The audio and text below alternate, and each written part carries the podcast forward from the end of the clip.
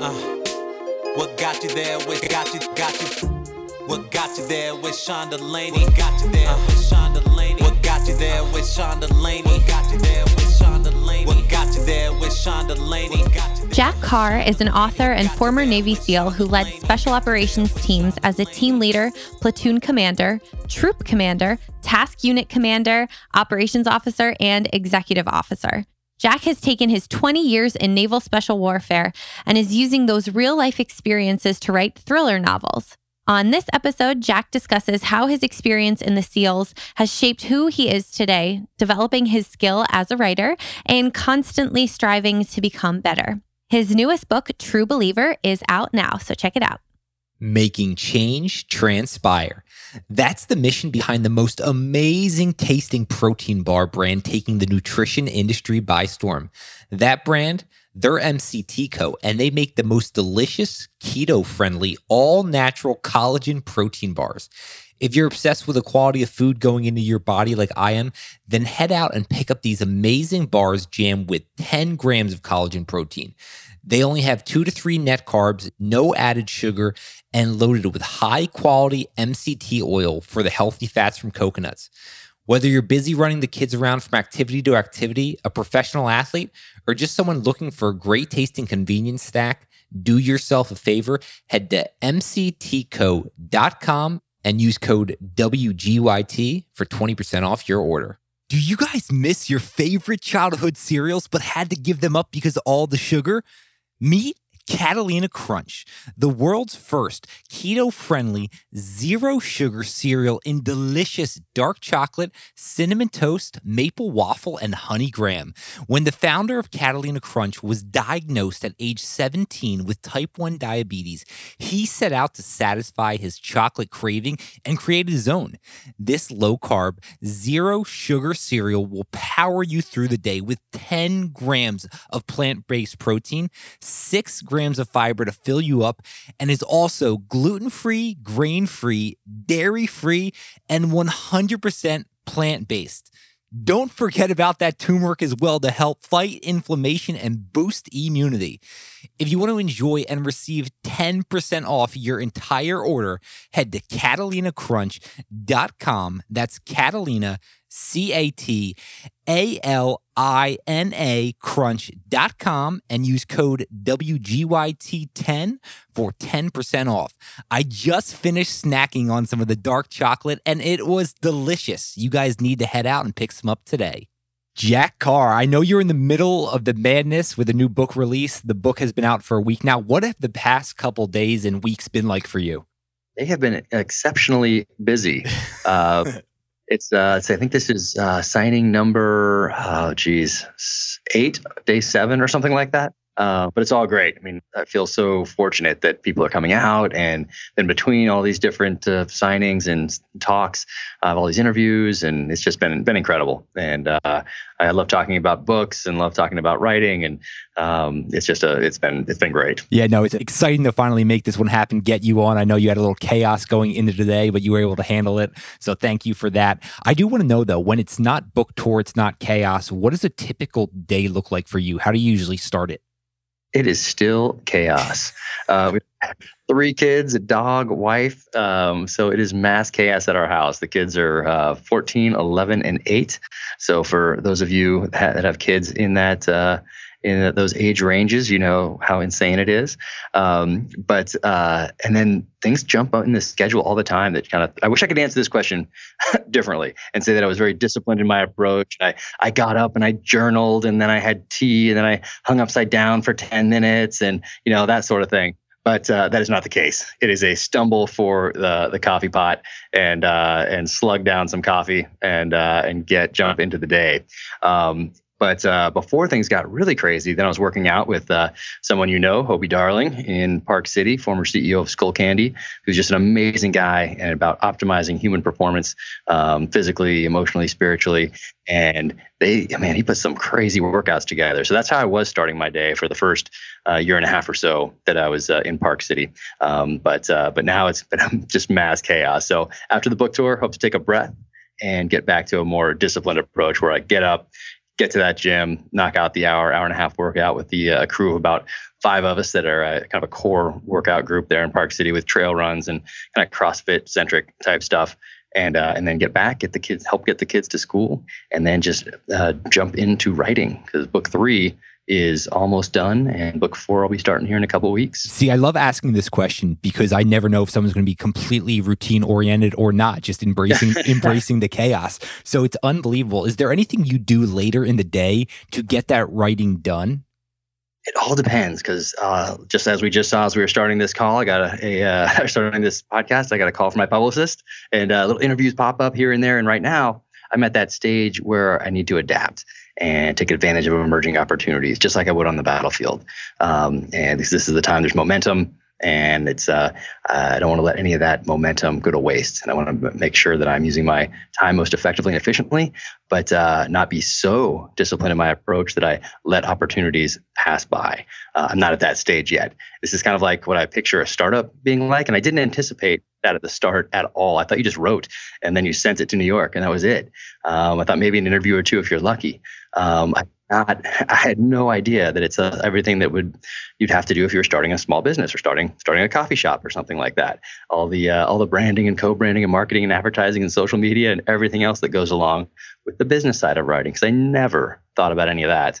And then in the military, I'd never touched social media, uh, but now, of course, you know, I have to uh, embrace it, and uh, and it's a great way actually to, uh, although the learning curve was steep, I still, it's a great way to thank people because I feel so fortunate that the book is out there, that people are really, it's resonating with people and they're reaching out to me and I can reach right back out and say thank you. It's funny you mentioned that because I was actually on your website a lot preparing for this interview and you've got an unbelievable website. Oh, thank you. Your style, the the videos that you have on there. So I even had notes. If we had some extra time, I wanted to talk about that. But it's cool to hear about your mentality going into that. It's almost like a startup environment.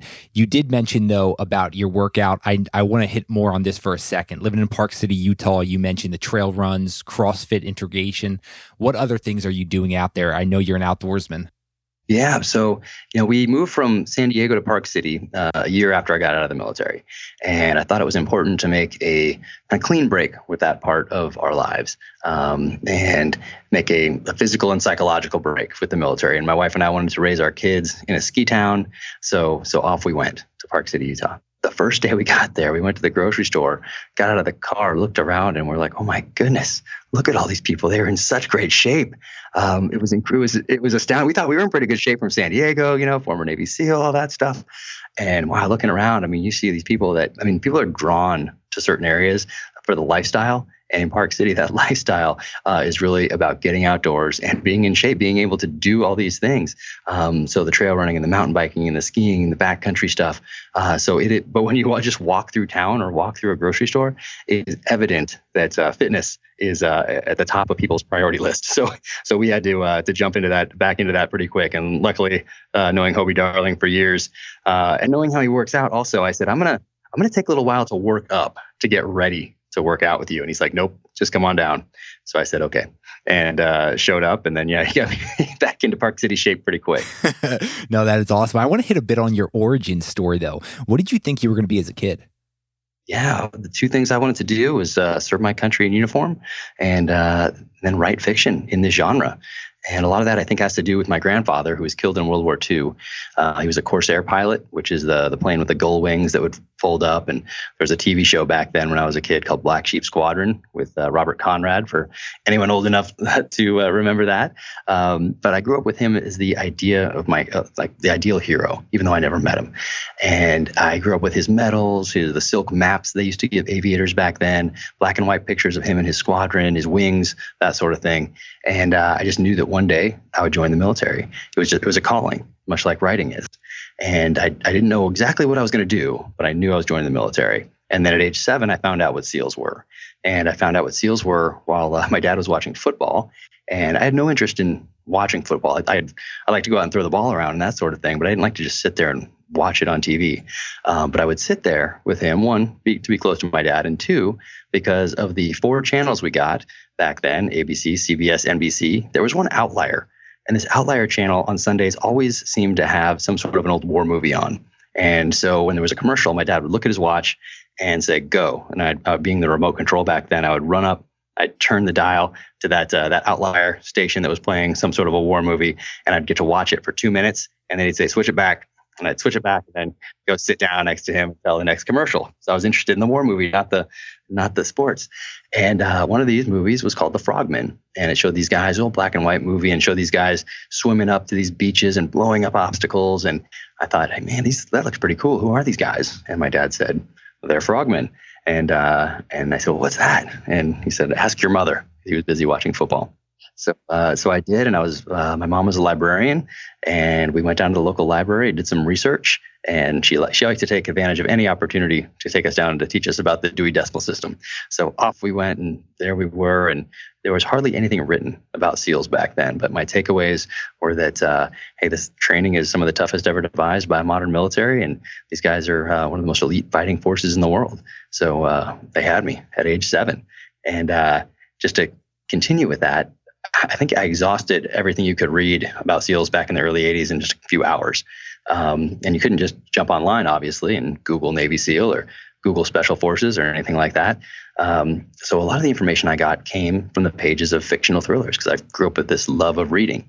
And uh, guys like Tom Clancy, Nelson DeMille, uh, AJ Quinnell, J.C. Pollock, uh, David Morrell, these guys that were just masters of the craft in the 80s had protagonists with backgrounds that I wanted to have one day. Guys typically that had Vietnam experience, usually in special operations or intelligence circles. So I just had, had great memories of reading those books back then. And, uh, and I obviously kept reading for my entire life. But um, I knew that one day after the military, I would write.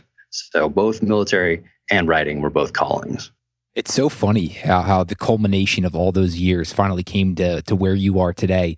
I want to know how, after age seven, do you end up actually going into the SEALs? I mean, yeah. as you got closer to the age you could even do it, well, what did that look like for you?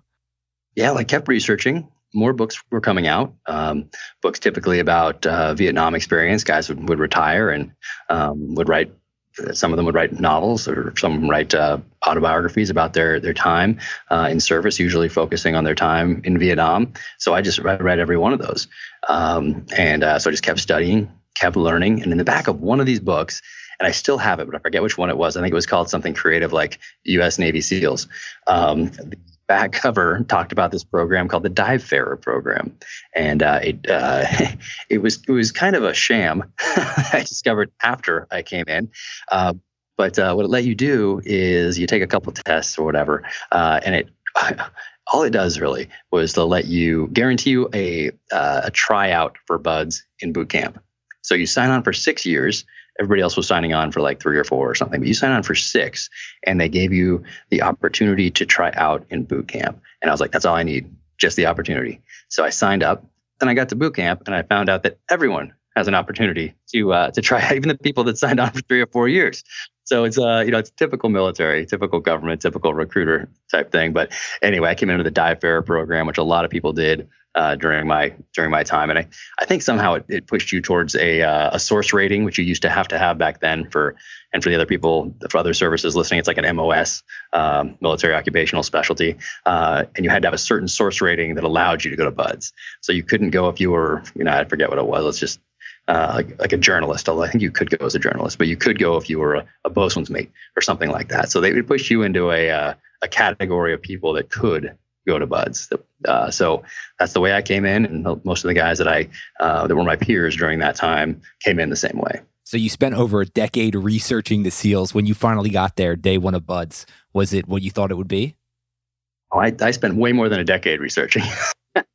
yeah, yeah, way more than a decade. But um, yeah, no, I was uh, I was ready. Yeah, ready. I was about as ready as you could be, uh, in that I I knew I wanted to do this. Uh, I told my friends and family that that's what I was going to do. So I couldn't very well show my face at home uh, again had uh, had I quit. Um, but everything I did really was about preparing myself. So when like Brazilian Jiu Jitsu first showed up here, I was early in on that in the early 90s when no one knew what it was. Uh, now everybody knows what it is, of course. Um, and uh, things like that. I knew that boxing would help. So I just was doing that, um, just trail running, running in general, like cross country, endurance type stuff. Um, of course, we didn't know what we know now about nutrition and about uh, about working out. There's no CrossFit or anything like that. Although I I did do CrossFit esque type stuff, just pull ups and sprints and more pull ups, not knowing, you know, just thinking that looked like some of the videos that I'd seen of, of BUD/S. Um, so that sort of thing. So I was about as prepared, I think, as you could be going in because some guys took one foot on that grinder and before they'd even been issued a BUD/S uniform they quit. Like they just took one look at what's going on. I was like uh, it's not for me. And i i don't know how that happens because it shouldn't be a surprise because you have to volunteer for this thing so you should have some idea of what you're getting into. Um, but apparently some people had a change of heart between signing the papers and showing up in uh, coronado california to actually do it um, but uh, yeah, we we I was about as prepared as you could be, I think. Yeah, that preparation I think is so key, and I always get questions when we talk to people such as yourself who elite military and how do you how do you cultivate that mindset that you are able to overcome this does does it deal with the preparation or are there things outside of that that you've been able to do yeah, so you know, I saw and I heard this before I got there. I heard that uh, the first couple hours of Hell Week, which for me was week four, I think now it's week three, but uh, you'd have the strongest, toughest, fastest guys in your class quit right away. And uh, you know, when I saw these guys in my class, I was like, "Wow, man, how am I going to make it through this thing? Look how big that guy is, and look how look how fast he's climbing that rope, and oh my gosh, this guy's an animal." Um, and then, sure enough, first couple hours of Hell Week, that guy's gone, um, and that that's fairly typical for uh, for this kind of a, a, training program for whatever reason because it's really all about mental fortitude. It's about that. It's about that drive. It's about that determination. It's it's testing for grit. And so, how do you test for grit? You know, it doesn't matter what size you are, um, or you know how strong you are, how fast you are, um, and you know maybe you either have it or you don't. I don't know. But uh, BUD/S and Hell Week in particular, uh, where we get most of most of the attrition, most of that 80% attrition comes uh, comes during Hell Week, um, is is looking for that uh, looking for that grit. But at the same time, I yes, I didn't quit because I, because I couldn't show my face at home again. But two, more importantly, I think I put things in perspective. And as I was, you know, running up and down the beach or sitting there shivering in the waves, you know, at verge of hypothermia for the whole week and all that stuff, I would think about, you know, how much harder guys had it back uh, in World War II, uh, storming the beaches at Normandy, uh, Iwo Jima, uh, really since the inception of this country what people sacrificed so I could be there on that beach in California uh, running, you know, run, doing log PT, doing boat PT, uh, getting yelled at. And I thought, you know what? This is nothing compared to what those guys went through uh, to give me the freedom to do this. So I put it in relative terms, and that kind of, um, yeah, put it all in perspective and and let me look at it for what it actually is, which is uh, don't quit and run fast. Good advice to live by right there. I am interested though. I'm looking for a little laugh here. What was the most physically demanding thing you did during your time with the SEALs? Oh, time in the SEALs. I thought you were going to say BUD/S. Um, let's go for BUD/S because that's what I was thinking. Yeah, let's do that. Uh, but uh, the swims were tough for me because I got there and now we prepare people. We teach them how to do this underwater recovery stroke. Um, when I got there, they didn't really teach you; they just threw you in. And the underwater recovery stroke is this uh, stroke where it's kind of like side stroke, upper body, um, and freestyle, but kind of on your side with fins. So you're under the water for most of it, and you just kind of put your head up, grab a breath, go back down. Um, so it's kind of a legacy type stroke. So you're not splashing if you're swimming in on an enemy beach or up to a ship or something like that. Um, and I didn't know how to do it, so I was very slow. Uh, so my first, I think my first swim where they try to pair you up with someone about your speed uh, as, as a swim buddy, I think I was like third to last, I think it was. And uh, so I was struggling through that first phase, barely making the times. And then a guy that was uh, a water polo player growing up took me aside and uh, taught me how to do it. Just gave me took me out to the ocean. We did a, like an hour out there, uh, got me the technique down, and then I went from third to third to last to third uh, in my next swim. And then I was you know never had a problem after that. So uh, so that was tough in that respect because at the beginning I didn't know if I'd be able to figure this uh, technique out uh, with no instruction. Um, and then another weird one is I hated taking my boots on and off for whatever reason. You have to like take your boots on and off all the time, and I don't know why that stands out to me, but because uh, I'm kind of a flip flop person, I guess, or a, you know, slide into the Salomon shoes type person. But uh, putting those boots on and then blousing your boots and tying them and then jumping in the water and then have to go and roll around in the sand and then get hosed off and then put your boots on and off like that was a pain. I don't know for whatever reason that stands out. So those two things are the the two things that stand out. I want to talk about that swim stroke, and you mentioned just your ability to skill development, going third to last. To I think you mentioned third. Is there anything that you do in terms of developing new skills when you approach a new thing that could be beneficial? You know, I'm always, just always learning. I'm just a, a lifelong learner. And just like we're on the SEAL, SEAL teams, we're a learning organization, and you have to be because the enemy is, and that enemy is adapting to you, and you have to adapt to that enemy, and you have to do it faster than the enemy, uh, or they're going to have the edge. So I think approaching everything with that mindset, uh, just looking how you can be most effective, most efficient, um, and how you, can not just avoid getting stuck in in legacy and that's kind of what uh, I did going into this into writing uh, in this this the business side of it is that I had no idea the business side existed, but I think it's been beneficial and I didn't have any baggage. So I didn't have anything uh, like my lens was clear as I looked at it. and I looked at it as a problem set, as an opportunity, and uh, I just kind of figured out how to best capitalize on whatever momentum I had. And uh, I think that helps because without that baggage, without the oh, this is how I did it at my last job, or you know, this is how my last marketing department did it, and this is great. This is what you always do when you're doing an advertisement or you're doing you're connecting with your whoever. Um, I didn't have any of that. So I could just be me and I could just look at it like I would a problem on the battlefield, although with a lot, the consequences being a lot less dire. Um, and, uh, and I, and I love learning. So, so it's uh, pretty much everything in life I just approach with that, uh, that same mentality um, and uh, going to take it on board and learn something and, and move forward. Yeah, I, I always try to take away some things from people like yourself who are in the SEALs because you guys can just operate in such complex scenarios. So when you're able to translate that to real world stuff in terms of not dealing with life or death scenarios, it's very helpful for someone like myself. So you mentioned your love of writing early on. So how did you first begin writing? Were you doing this throughout your entire childhood and even when you were in the SEALs or was this not until after? So not in the SEALs, and you know, growing up, I always looked forward to the writing assignments in school, uh, writing the short stories or reading the short stories, and you know, writing a report about them or something like that. Anything that gave me the opportunity to read and learn. Uh, wasn't wasn't big on the math part of school, um, but uh, but reading I loved, and just having a mom that was a librarian, always bringing books home for us, have books all over our house, um, and it was just it was just a part of our childhood. Um, so I was a fan first, and I'm a reader first. And uh, I think that helps because although I didn't recognize it as such at the time, those guys I mentioned earlier, they gave me my early education in storytelling. So they laid a foundation that uh, is very beneficial today. And I didn't realize it at the time. Um, and then as I moved forward in early 90s, I discovered Stephen Hunter, who, of course, uh, created the character Bob Lee Swagger in the book Point of Impact. Amazing guy. He ended up blurbing my first book. I mean, just amazing. Um, got to hang out recently, have dinner and drinks, and he's just, just a fantastic human being.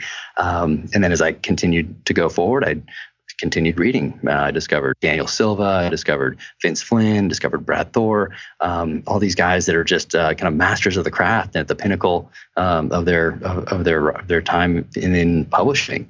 Um, and I continue to read but then in the military, I started reading a lot more nonfiction and studying terrorism, studying insurgencies, studying where we're going in the world, who'd been there before us, what were their lessons learned, what are the politics of the region, what's our, who are the players out there, the religion, uh, culture, economy, anything that could give me, uh, make, assist me in making better decisions under fire, better decisions for the guys downrange. Um, I was that that was really the focus when I was in the SEAL teams because it has to be uh, that pendulum has to swing away from your family and towards the team and be right there the entire time you're responsible for taking guys downrange because that's what you owe them that's what you owe their families uh, that's what you owe the mission the country um, so i got that that academic study and then the experiences that i had in iraq and afghanistan like all those things the emotions behind those all all of that, that that foundation of being, of being a reader, reading these guys that are masters of the craft, studying terrorism and insurgencies, and then bringing the feelings and emotions behind certain experiences downrange to the, the pages of a fictional thriller. Um, that's all. It all kind of came together, but it wasn't planned that way. It was just kind of first I want to be in the military as a SEAL, then I want to write one day. Um, so looking back, I can look at it and I can kind of piece it together like that. But it, it wasn't intentionally. That wasn't intentionally my path. It just it's kind of happened. Let's play hypothetical here. If you didn't go into the SEALs and you weren't a writer, what do you think you'd be doing? Uh, probably a uh, river guide. You're very clear, concise, you have complex understandings of a lot of different things and you're able to condense them really clearly. And I feel like that's a really unique skill. So I was just wondering what you thought you might be doing.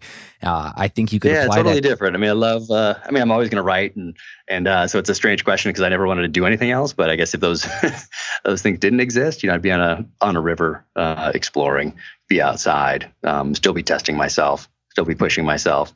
Um, that that's what I mean I love the outdoors. Grew up with a love of it. Um, my family and I we try to disappear down a river canyon every year because it's uh it's good to put away put away the iPads and the iPhones. And I I fall prey to it just like anyone else. Um, you know, telling the kids, oh, just hold on, I have to return it just real quick. I have this one text I have to return.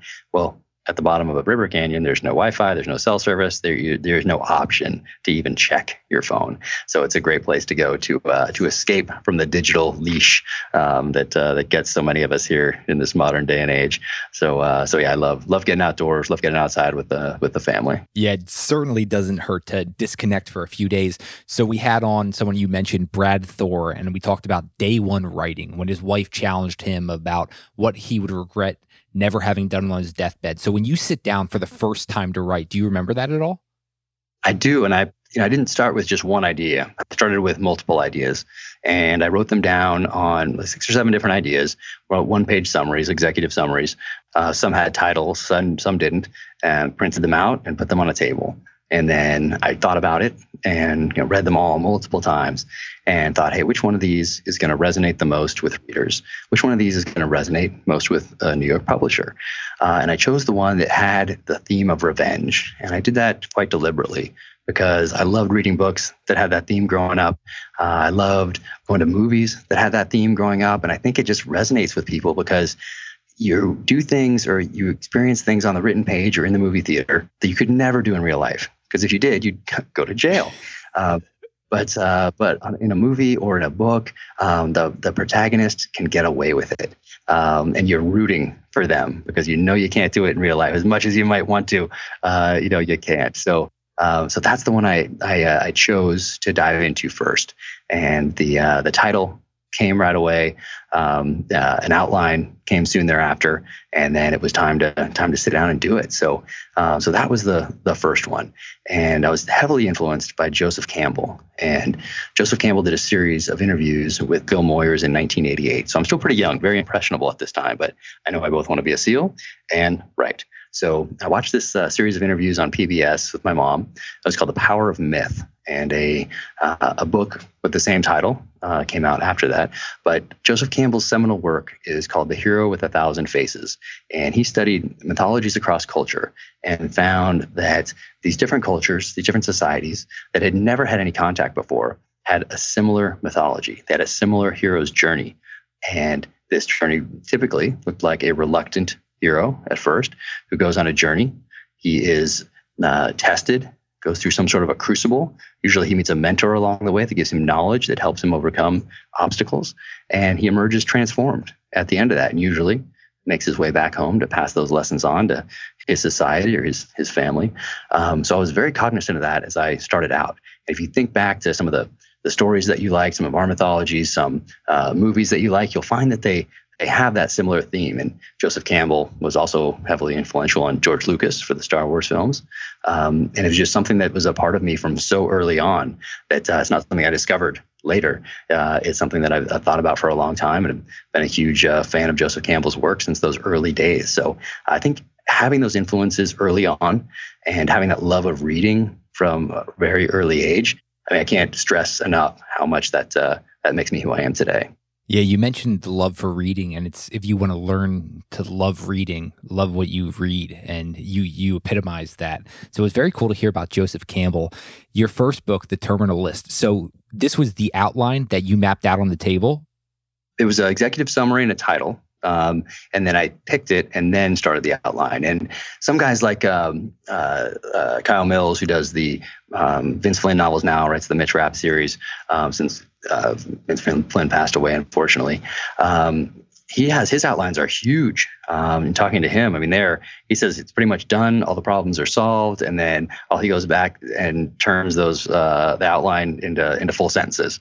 Uh, essentially, is what he what he told me. So um, I get the outline out there, but I don't get bogged down. I don't get bogged down in the problem solving uh, of of an issue as I'm working my way through that outline. Uh, I know the beginning, I know the middle, I know the end, so I know where I'm going. Uh, and there are some things that I can't figure out in the outline. I just go, I continue and and keep pushing forward forward knowing that I have time and those answers will come to me as I'm writing. Um, even if they're not coming to me right now and I'm staring at this outline, as I write over these series of months, um, I will have time to solve that problem. uh, and I look at it like solving aggressively solving problems on the battlefield. Now I'm doing that same thing uh, on the pages of novels in a fictional sense, um, where once again, if I mess up, uh, you know, I have time to go back and edit the next day. So uh, it, it's it's uh, it, it, ended up being quite a therapeutic process, and I just I love every second of it. No, that's very cool to hear about the patient's perspective you have right now. And uh, we had Kyle Mills on, and he talked about those sixty thousand word outlines. Oh, did he? Yeah. Okay, so good, I'm just blown away by that. But yeah, it's amazing. Yeah, I mean, so the terminal list, this huge success, and now your newest book, which has only been out for a week, True Believer. What is it like going from book one to book two, especially when book one had that amount of success? Right. So it wasn't like book one had success and then it was time to start book two. Uh, it didn't go down like that. I, I always knew I was going to write two novels.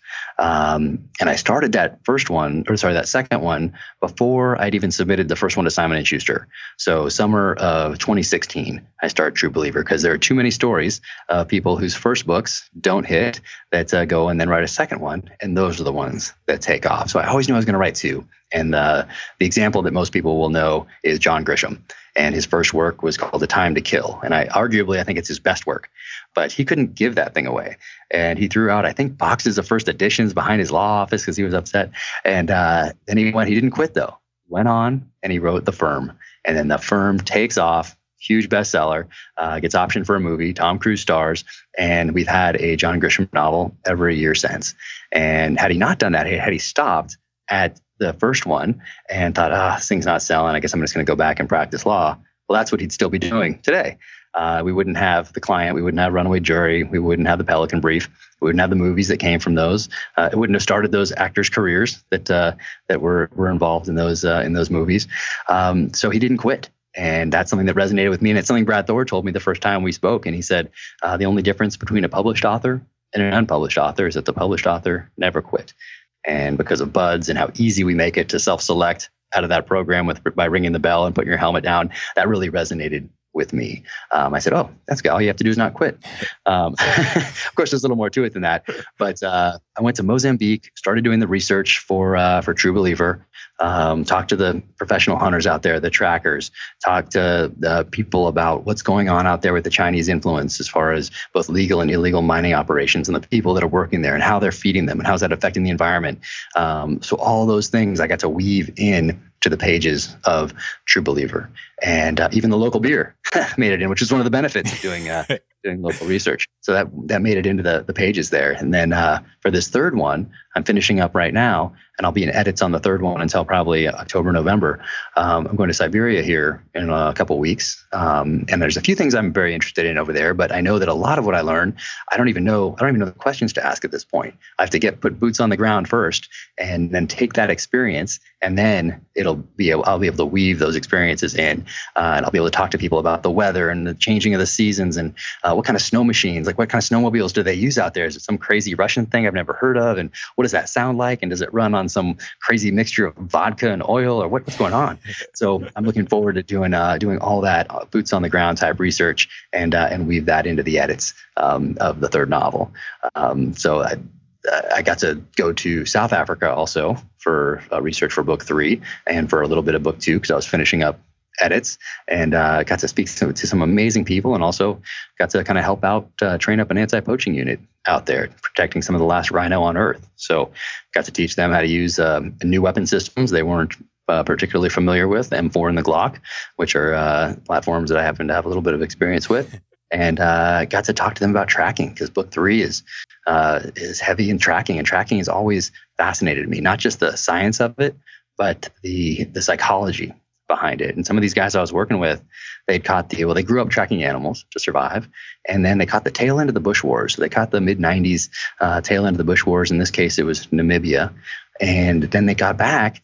And a lot of them got pulled into what we would think of as crime scene investigative units. So, for the National Police Force. So, they took that tracking of animals, that tracking of humans, and that man tracking, man hunting, and brought that into an urban environment and brought really the psychology of tracking to an urban environment. So where would the suspect go? Not just tracking you know drips of blood or whatever. Uh, but uh, where would the where would he, where would this person go? Where would that suspect go? Who what's his pattern of life? Where can we intercept him? Um, that sort of thing. And then they kind of aged out of that, and now a lot of them have been hired by these uh, private reserves that are protecting some of these last rhino on Earth. So I got to really spend some, some good time with them, and you know, we have a uh, spend some time under the stars, uh, cooking over a fire, and just uh, go through a little tracking course they put together for me, and um, really get into their backgrounds, and then weave some of those into the storyline. So, um, love doing the research. And uh, point being that uh, I was always going to write two, and if two, if both books didn't take off, then I was going to take a breath and reevaluate my choices in life. But I was always going to write two. Nothing like being able to write off a few of those local beers in some foreign countries, though. That's right. Research. yep. You mentioned tracking. Uh, over a year ago, we had on Boyd Varty from the Londolozi Game Reserve, and we talked a lot about tracking. So I really became into that. So I cannot wait now for your third book. Oh, I'm gonna go listen to that. Yeah, that sounds great. But what I absolutely love about your writing, it's just so real, so authentic. You can feel that oozing off the pages because you've lived this, you've experienced this. And I know in your writing, you talk about your time in Iraq in 06. What is that like having the, those real stories to bring up onto paper? Yeah, well, I didn't anticipate going so deep into the feelings and emotions behind different experiences downrange. I mean, when I started and I sat down for that first time, I knew that I'd get the I'd get the gun stuff right, I'd get the gear stuff right, I'd get the tactics stuff right, so it'd be authentic in that sense. Uh, but it became evident almost immediately that uh, the the power really behind what I was doing was going to come from the emotions and the feelings behind these events, and then taking those and applying them to a fictional narrative. And it ended up being a very therapeutic process. I, not that I had terrible experiences downrange, not not at all. I was very fortunate, um, but to take those experiences and then use them in a positive way going forward. Um, really, I mean, it brings a smile to my face right now to to be able to uh, to to dive back into those and then use them in this next chapter in life in a in a positive way. So, um, so that part was a uh, I guess a, a, bit of a surprise as I as I started out on this journey. And the second one, really, the whole storyline was uh, inspired by something that happened to me in Iraq in 2006. And back then, it was uh, right around the time of the Golden Mosque bombing, if you remember that. That's when the uh, the Sunni Shia rift really came back to the forefront and threatened to rip the country apart even further than it already was in 2006.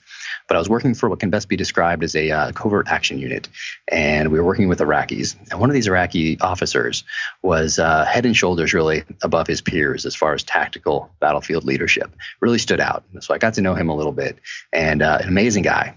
And years later, I got word through the grapevine that he disappeared. And I thought, you know what? What if I was to make this a lot more interesting? Have him resurface in Europe and disgruntled with the fact that the US left at the end of 2011. But he'd been trained up by the CIA and by US Special Operations Forces. And now he's taking those skills and using them against the Western world.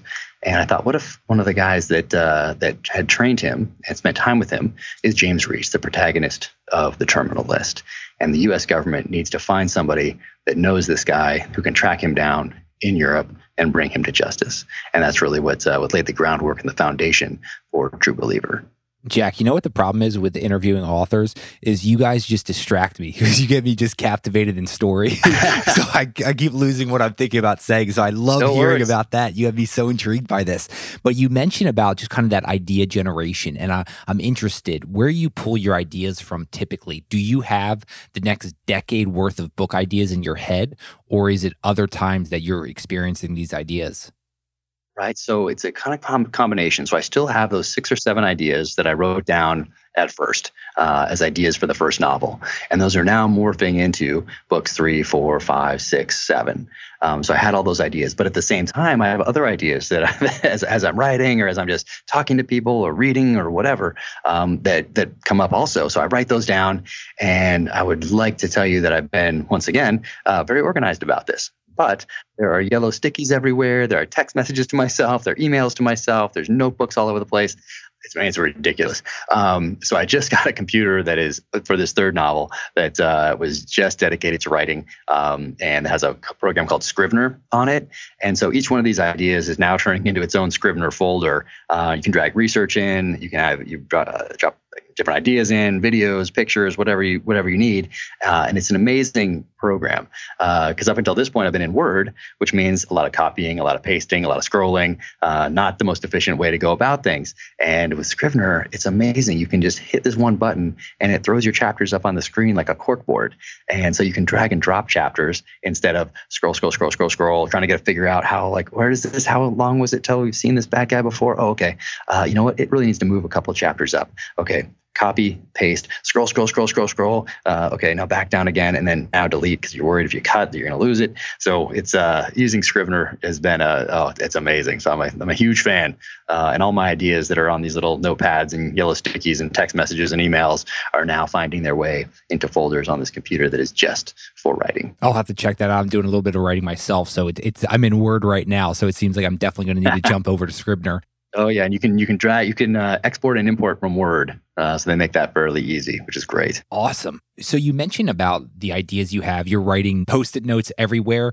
Are those only ideas about books along the theme of thriller, or do you have ideas across all aspects of life? Uh, you know, there's a few ideas out there, but for the for the most part, it's focused on the on the thriller, on this series, on these characters, um, and on this journey. And I mentioned the the hero's journey before uh, from Joseph Campbell's research, and I was also very cognizant that how do you how do you have a a single novel that fits that paradigm and then how do you have a series of books in the in the uh, with those same characters that uh, that also follows along that paradigm over, let's say, 20 books. How does that work? So uh, that's in my mind as I write. And I like to drop little things in there that give me options going forward. Even though I might not know where they're going to go, I'll drop in a little thing about Iran Contra, or I'll drop in a little thing about uh, the protagonist's dad or his grandfather, um, or little things here and there that uh, that I don't really know how they'll get used in the future, but uh, but they're there. Um, and they're just kind of kind of fermenting uh, until until I want to go back and explore them a little deeper in a future novel. Oh, Jack, this is what I love about these conversations because you're really pulling back the curtain, giving us perspective into what you're doing behind the scenes stuff. What about your actual writing process? What does it look like? You mentioned you have that one computer right now dedicated. When you sit down to write, is it same place, same time most of the days, or, or do you go do you go to offsites? What does it look like? Oh my gosh. Well, like I said, I would I want to get more disciplined about this going forward. But uh, right now it's mass chaos, so I'll lock down for like two weeks. And what I found at a time, and then I'll have to go on a trip, or then I'll have you know interviews or whatever else, and it's just you know get pulled in a, a bunch of different directions, which is great. But it also makes having a disciplined schedule um, quite difficult, and it makes it very difficult to um, capitalize on emerging opportunities if you're locked in to a schedule like that. So it's it's a it's an interesting balance um, in that uh, I'm working towards having that discipline and that schedule and being able to say no, but I'm not there yet. I'm not there yet. Um, and uh, I found that the beautiful office that I have in our new house that has an amazing view of the mountains, I'm surrounded by books, and it's just nice and peaceful.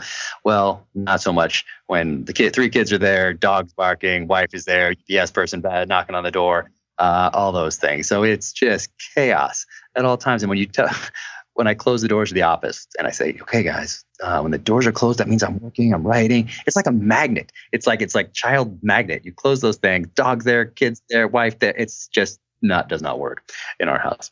So uh, I need to go someplace uh, where I can sit down. And I actually like not having anything else around me. I just like having a blank wall, um, and just uh, that, that seems to be what works best for me. And I I thought it would be having this nice view and all that stuff, be surrounded by my, all my things and memories and all that. But what I found is that staring at a blank wall, just having some peace and quiet, a little coffee, um, some pretzels, um, that, uh, that's it. That's uh, that's where I get the most done, and that's where I'm uh, the most effective and efficient with my time. So you're going to stop doing some of those trips to Hawaii to write? that's the, one of those you know you throws off the schedule that definitely throws off the schedule. You know, the, the, don't understand that I have to stick to this writing process. Uh, but uh, yeah, no, I got to do those too because that also makes me makes me who I am, and I get great ideas by talking to people and meeting people and um, exploring different ideas with them. Not necessarily about writing, but just about life in general. And then some things will just pop up and spark an idea, and I'll jot it down. Um, just going through life in general. So um, yeah, I love to travel love to explore, and love to do things with the family. So uh, that's really what this next chapter in life is about. Is about taking care of them because they put up with a lot for the first 20 years uh, when you had to be focused on on the mission and the team. But uh, but now it's really about the family moving forward. Yeah, I'm thinking about your exploration of life, and you mentioned during your research process, you'll you'll come to a new country and you're not even sure what questions to ask, what you're looking for. So in a scenario like that, what do you do, even just to spark new conversation or ideas? Yeah, well, in, you know, I only have a couple places since I'm only on book three. Um, the first, well, the second one, so the research in Mozambique, I wrote down a bunch of different uh, just phrases hmm. that I wanted to get in the multiple languages that are spoken there. Um, so they have Portuguese, they have all these crazy, uh, you know, native languages, so many of them, even though it's a small area. Um, and I, I think I, ha- I still have the notes, so I have about maybe 10, 12 uh, pieces of paper, all with the, the same phrases written on them, but with the responses or with the translation into these local languages, uh, all different, obviously. Um, so I have those and I use them uh, uh, for the first novel. But that, just doing that and bringing those out and talking to people, that really um, kind of opened lines of communication. So it wasn't just I sat down and started asking questions. It was, hey, can, can you help me figure this out? Like, how would you, what are the local languages here, and, and how would you say this and this and this? And then you just that's building a relationship with someone. And uh, through the course of going through that and building the relationship, and then maybe having a drink, uh, the conversation goes who knows where. Um, but I did know that I wanted to get, I wanted to learn about uh, what the what, what was the dirt like there? What, what color was it? Uh, what are the rocks like? What were the plants like? Um, and then of course the Chinese influence and everything else that's going on in that area of the world. So I had a I had a, an idea, kind of like the same the same way I have an idea for for Siberia, uh, but I don't know where those conversations are going to go. So really, they're more conversation starters than anything else. I feel like we could dive deeper for a whole nother hour just on that thread alone, but I, I, I want to get back into the writing. So, do you ever get stuck writing? No. And I feel terrible saying that because it could, now it's going to happen. Gonna, there we go. Knocking on it's actual wood I knocked on.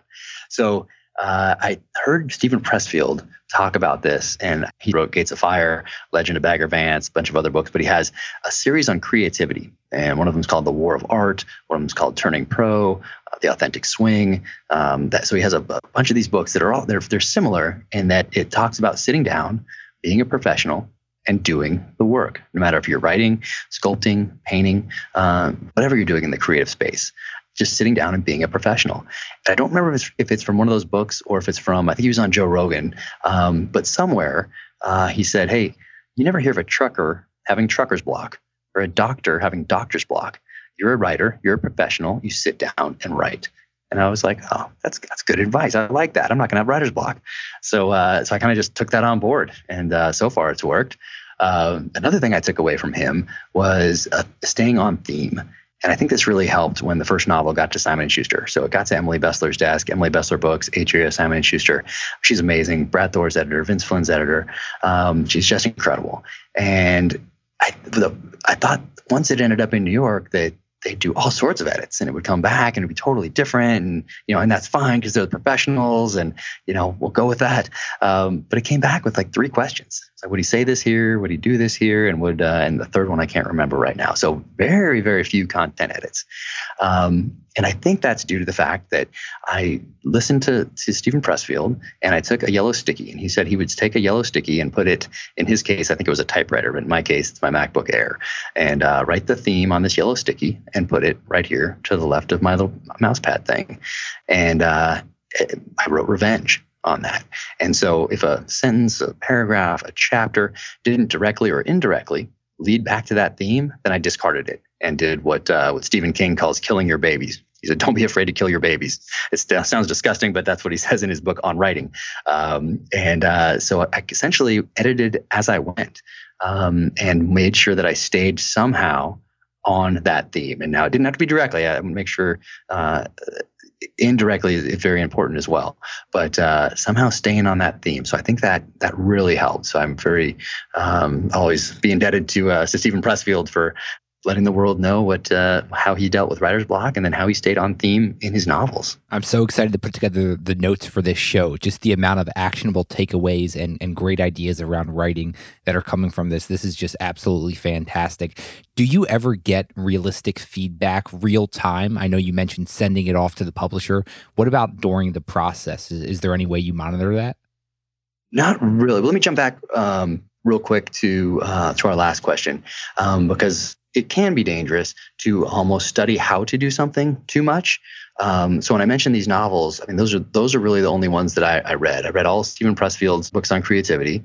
Uh, I read Stephen King's on writing. Uh, and I read David Morrell's The Successful Novelist. David Morrell created Rambo back in 1972 and had an amazing series uh, in the 80s. Uh, started with Brotherhood of the Rose, and went Fraternity of the Stone, League of Night and Fog, um, and was very influential on me. In fact, he mentioned seals the first time I read them in popular fiction in Brotherhood of the Rose. It was just one sentence, but it was a very important one to me. So uh, it was kind of like validation for what I wanted to do later in life uh, you know, learning about seals in the pages of this uh, this thriller where they're only mentioned once. Um, and I've gotten to know David Morrell since, and he's just an amazing guy, and let him know how he influenced me both uh, uh to, to, become an author and a seal, which is uh, yeah, I mean, he's a pretty important guy to me. But point being, it's going to be different for everyone, but you can almost study how to do it too much eventually you have to sit down and actually do it. And it's not just writing, it can be anything. Um, and now there's so much information out there, uh, and it's all readily available right from your couch or your desk or wherever, um, via the internet, of course, uh, that you can get bogged down in how to do something. But eventually, you know, you're going to have to decide when that is. Each and every person's going to be different. Um, but for me, that's all I needed was the Steven Pressfield books and the, the Stephen King and the David Morrell one. That I thought that gave me a okay, solid foundation. I get it. I need to sit down and write. Understood. And then I did it. So um, just wanted to take it back to that for a second, so people realize that you can get uh, get too bogged down in the how uh, that will delay your actually doing it. The reason we all remember the Nike "Just Do It" all these years later. I mean, how many years has it been since they came up with that? Came up with that very simple slogan. Uh, we remember it for a reason. I thank you for bringing that back up. That's a constant reminder I need. And I think all of the listeners can just rewind that and listen to that again. So the first book was The Terminal List, the new one, True Believer. It is on shelves now. What should the listeners know about this? I know you're going to grip us with just another captivating story, but what are some of the key things readers can expect out of this? Right. So it's a continuation of the of the journey. And that first one I talked about being a uh, novel of revenge and really revenge without constraint. And the second one I like to refer to as a novel of violent redemption. And you know, we're all on a journey. Uh, we're all going to face adversity in life. If you haven't, you will. Um, and really, what makes us who we are is how we deal with that adversity going forward. And same thing with the protagonist, James Reese. He's on a journey. He's uh, learning to live again. He's looking for that next mission in life, that next purpose, just like we all are, uh, and we all do after we go through major transitions. Um, and so we get to go along with him on that journey and see how he deals with that adversity and uh, and how that makes him who he'll be going forward. Violent Redemption. I absolutely love that, Jack Carr. This has been a true pleasure for me. I know everyone who's listening to this got a ton out of that. So I cannot thank you enough for joining us on What Got You There. Good luck with the rest of the book tour. Thank you so much for having me. Looking forward to doing it again sometime. Definitely. You guys made it to the end of another episode of What Got You There. I hope you guys enjoyed it. I really do appreciate you taking the time to listen all the way through. If you found value in this, the best way you can support the show is giving us a review, rating it, sharing it with your friends, and also sharing on social. I can't tell you how much I appreciate it. Looking forward to you guys listening to another episode. Making change transpire. That's the mission behind the most amazing tasting protein bar brand taking the nutrition industry by storm. That brand they're MCT Co. and they make the most delicious, keto friendly, all natural collagen protein bars. If you're obsessed with the quality of food going into your body like I am, then head out and pick up these amazing bars jammed with 10 grams of collagen protein. They only have two to three net carbs, no added sugar, and loaded with high quality MCT oil for the healthy fats from coconuts. Whether you're busy running the kids around from activity to activity, a professional athlete, or just someone looking for a great tasting convenience snack, do yourself a favor. Head to mctco.com and use code WGYT for 20% off your order. Do you guys miss your favorite childhood cereals but had to give them up because of all the sugar? Meet Catalina Crunch, the world's first keto friendly, zero sugar cereal in delicious dark chocolate, cinnamon toast, maple waffle, and honey graham. When the founder of Catalina Crunch was diagnosed at age 17 with type 1 diabetes, he set out to satisfy his chocolate craving and created his own. This low carb, zero sugar cereal will power you through the day with 10 grams of plant based protein, 6 grams of fiber to fill you up, and is also gluten free, grain free, dairy free, and 100% plant based. Don't forget about that turmeric as well to help fight inflammation and boost immunity. If you want to enjoy and receive 10% off your entire order, head to CatalinaCrunch.com. That's Catalina, C A T A L I N A crunch.com and use code WGYT10 for 10% off. I just finished snacking on some of the dark chocolate and it was delicious. You guys need to head out and pick some up today. If you guys enjoyed the smooth sounds of today's episode, then you can thank Brian Lapries, our sound engineer. And if you enjoy the intro song, check out Justin Great, the man behind it. I can't thank you guys enough for listening. Looking forward to you tuning in next time. What got you there with Sean Delaney? Uh, what got you there with Sean Delaney? What got you there with Sean Delaney? Uh, what got you there with got you got you?